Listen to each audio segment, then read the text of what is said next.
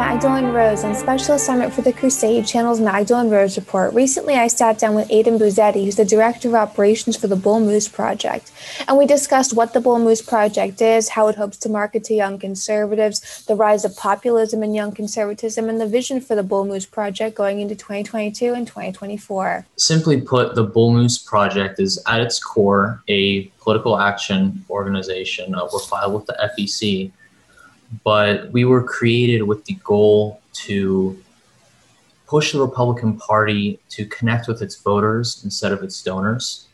A large part of our focus is continuing the populist movement that Donald Trump created when he launched his campaign in 2015.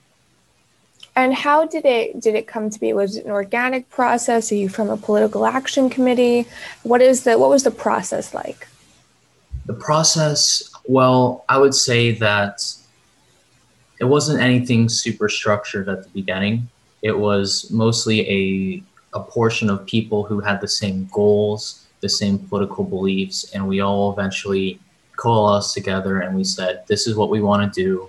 This is how we're going to accomplish it," and we started that that process. Make sure to catch my entire report with Aiden Buzzetti on the crusadechannel.com website and be sure to catch up on previous episodes while you're there.